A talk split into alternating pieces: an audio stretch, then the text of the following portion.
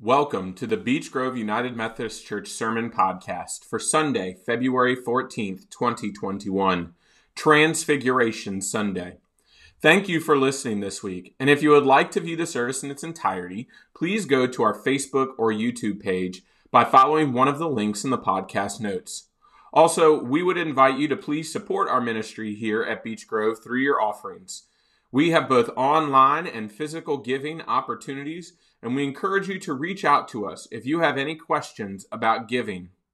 Contact us by emailing us at office at beechgroveumc.org, or you can message us on Facebook or call our church office at 757 538 8353. We hope you enjoy this week's message, and please don't forget to share it with others.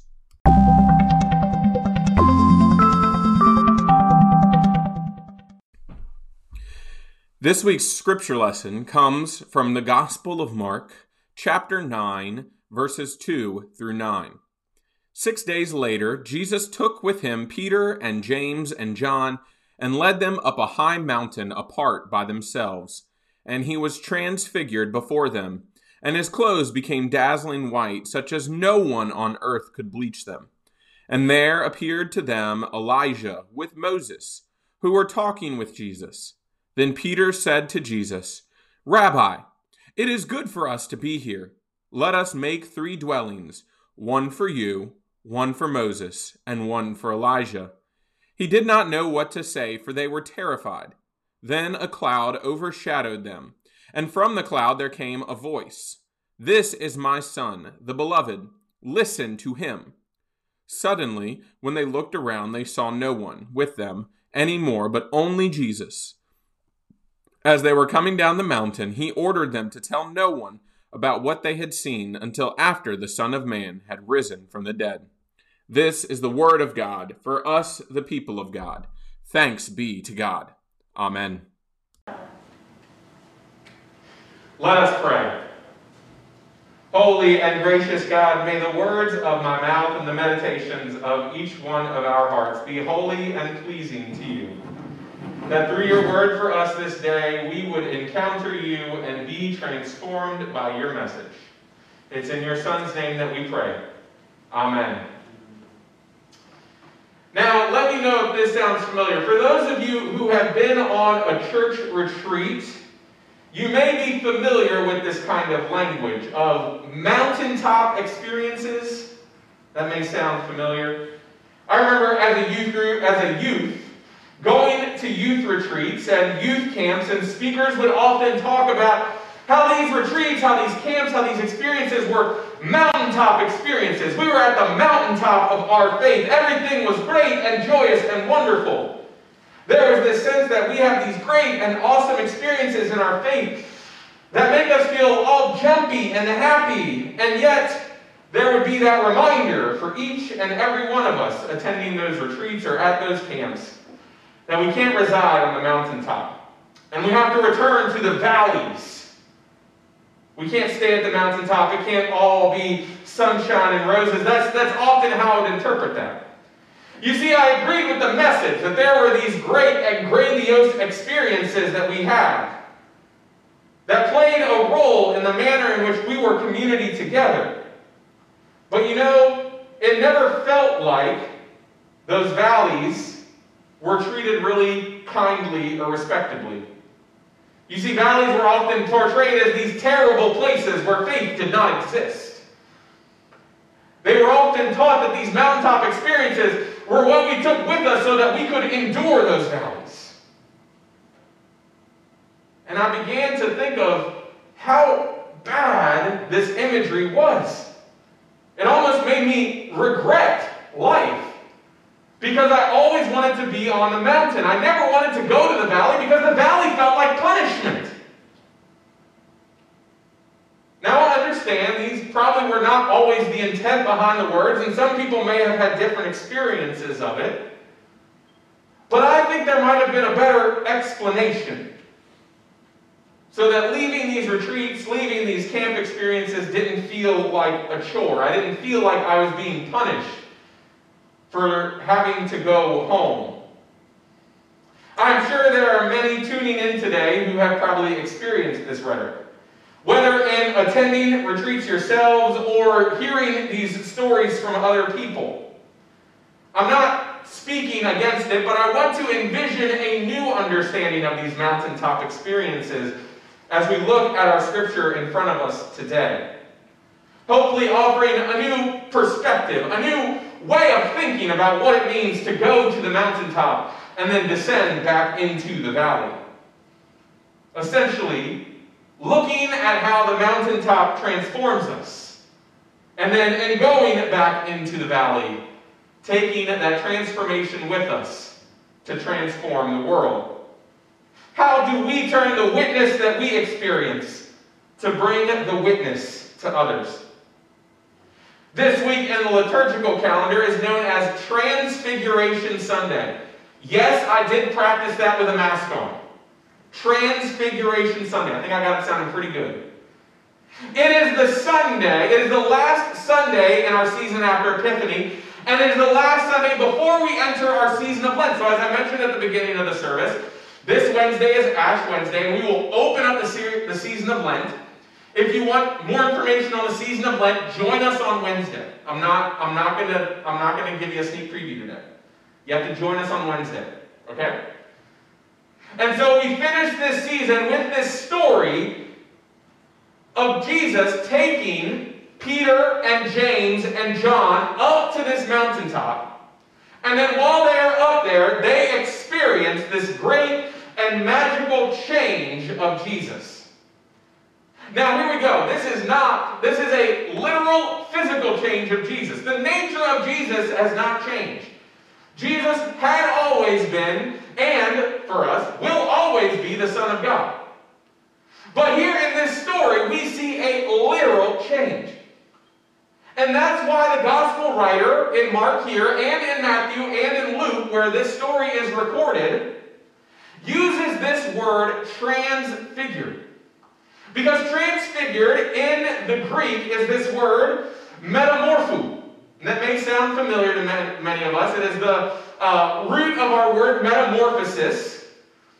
And this word in Greek, and as it is translated into other languages, means a literal physical transformation. It means that the physical nature of Christ was changed. And we hear that. Noah, in Noah's reading of the scripture for us this morning, we heard of that physical change. That physical change was that Jesus appeared white. His robe turned white, better than any bleach could ever do. His appearance appeared bright and white, almost a blinding experience. He was transfigured before them, and then he was joined by Elijah and Moses. I want to distinguish the physical nature of this word as a means of change. This word transfigured. Because what happens to Jesus is a physical change. His outward physical appearance has changed. We see that his clothes become white, and he is joined by two famed prophets of the Old Testament and Jesus' Jewish heritage. We see and understand from this transfiguration that Jesus, going through this physical change, leads to the disciples going through a transformational, an inward change within them. This story presenting for us what happens or what should happen when we have those mountaintop experiences. And we see what happens with the disciples in them. Because how do the disciples respond in the situation both on the mountaintop and when we think about what happens when they descend as well.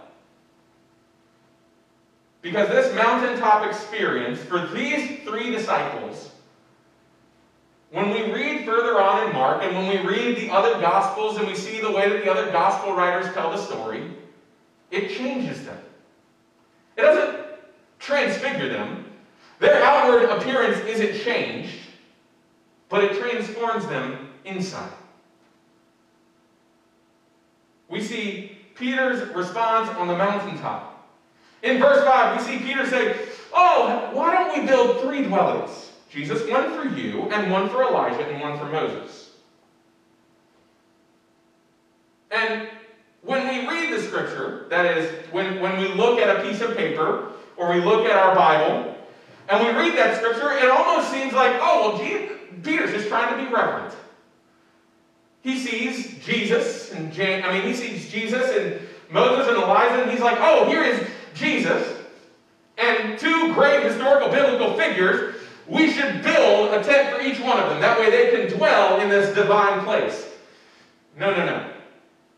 When we read on, we see that Peter's intentions behind this is Peter literally has no idea what to do.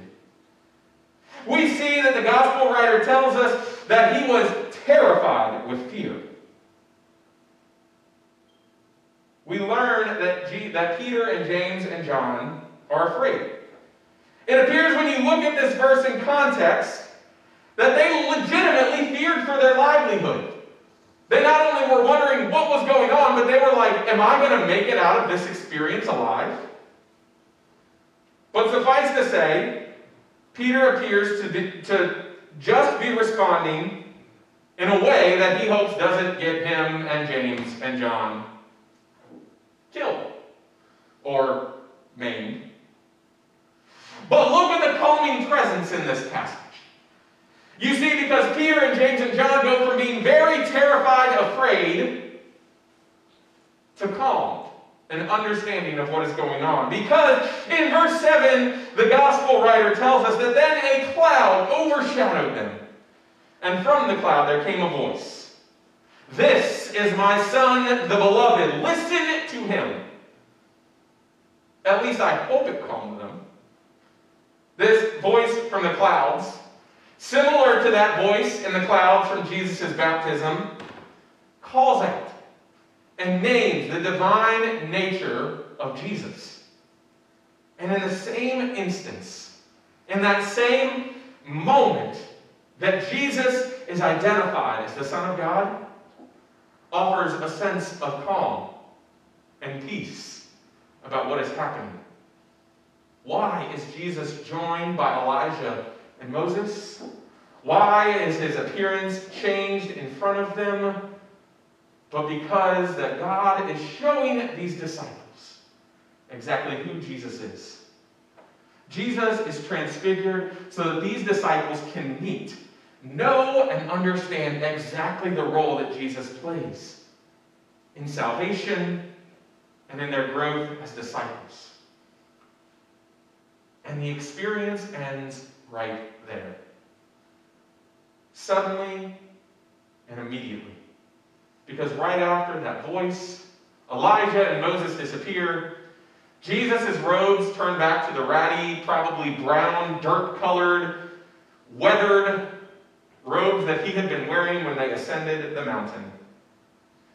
And when the four are alone again, and the three disciples begin to process what happened, the terror and awe are then replaced by reverence and understanding, having transformed their nature and experience of the divine. You see how this is different than what happens to Jesus? You see, Jesus is transformed, figured physically. His physical appearance is changed. But think of what happens to the disciples in that moment. They are inwardly changed. Jesus experiences an outward that leads to an over that leads to a change within the disciples or this transformation as we begin to think about these two words we see that transfiguration is what helps us to notice the divine nature of Christ it is that mountaintop experience and the transformation is what's happening inwardly. Melinda Quivik, who is a uh, biblical theology professor, addresses this difference between these two words, saying this. She says, Jesus on the mountain with Moses and Elijah is not transformed. You see, he's not changed inwardly, but transfigured his, before his disciples. He is not made to have new essential self, but God desires to be in a relationship with us. Last week we explored God's love for creation and desire to preserve it through love and not cause disruption to creation. But this week, it's almost as if God takes a step forward and seeks to promise not just to not destroy creation, not just to love creation, but to love to take a central role in humanity. And it is through this covenant that we encounter Abraham's just relationship with God. And then we contemplate on what it means ourselves. And so we come to the next question in our series What is our role in this relationship? Our role is our response. It is our response to be in relationship with God. We know that God loves us unconditionally, even if we don't acknowledge God's love. You see, this is the cool thing that we have in our United Methodist theologies. We have a term for this. It is called prevenient grace, or the grace that comes before. It comes before our knowledge, it comes before our acceptance. But it informs us of the notion in which God is always reaching out to us. Isn't that what we can see here in this covenant with Abraham? In these verses, we see God's desire not just to have relationship with Abraham, but to have relationship with the multitude of nations that will succeed Abraham. It is in these verses we see God's desire to love us, to be a part of our lives. And so our response is to acknowledge what God has done and to live in what God will do. It is in this notion that we enter into the relationship with God through Jesus. We commit to be a part of God's kingdom and embody in our sacrifice a commitment to God. Along with that, we also recognize, like last week, the wideness of God's love and grace. That it is made within this passage. It is in the covenant here that God's love extends to the community of humanity, and it is in this nature that we seek the work of God to begin. First in the family of Abraham, and following through with creation. If we read and look at the sections that are missing from our lectionary reading. Again, we're using the lectionary passages, which is a cycle of passages that uh, preachers and pastors use to guide their time through the uh, yearly liturgical calendar. Sometimes verses are omitted for a variety of reasons. But if we look at the missing verses in this section, we see that Abraham involves his whole house. All who are a part of this covenant, and in other passages surrounding this, we engage with God's blessing outside of Abraham's family. And it is in this nature of Abraham, of Abraham's family, and of Abraham's people entering into this covenant that we see exactly what God is doing here. It is in this nature of God extending love to Abraham and the multitude of nations stemming forth that we engage through Jesus with the God who desires to be in relationship with us as he sought to be in relationship with Abraham. And so we do our part to enter into this covenant and to acknowledge what entering into this covenant means. In Genesis 17, God establishes a sign of the covenant. And in those missing passages, again, I encourage you to go and, and, and read the entirety of this story. We see the sign of this covenant for Abraham as the circumcision of males. And when we encounter the narrative of covenant in the New Testament, we see that circumcision does not continue as a sign of, of covenant, but through the establishment in Scripture and the practice of tradition, the experience and encountering of God's grace through baptism becomes both a sign and an experience of that covenant in the Christian church. And it's why we hold on to baptism. And it is through baptism that we enter into this type of covenant ourselves much like God calls Abraham and Abraham's people to do. The covenant here, a promise to be in relationship through generations. And so when I enter into this covenant, I don't enter into it myself, but I enter into it as a notion of community with others as well. A promise to be present and loving. A promise to walk alongside no matter where we go as we seek to journey on this path of sanctification. Abraham's life marked by times in which faith is exemplified, so too do we journey with God, marked by times of faith, exemplified through God's love. As we seek to embody our relationship with God, we show our faith by living as disciples of Jesus in the world. We love God and we love our neighbor. We love as God loves.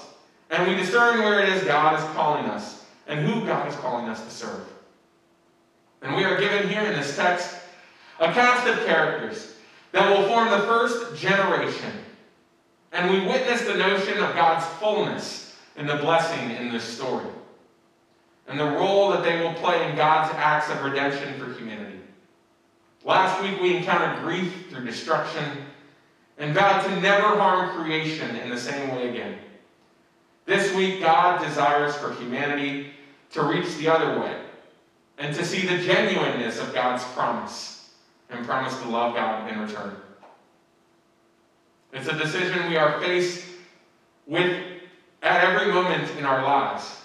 And the entering of this relationship joins us not just with the community here with us, but with that great cloud of witnesses that goes before us in faith.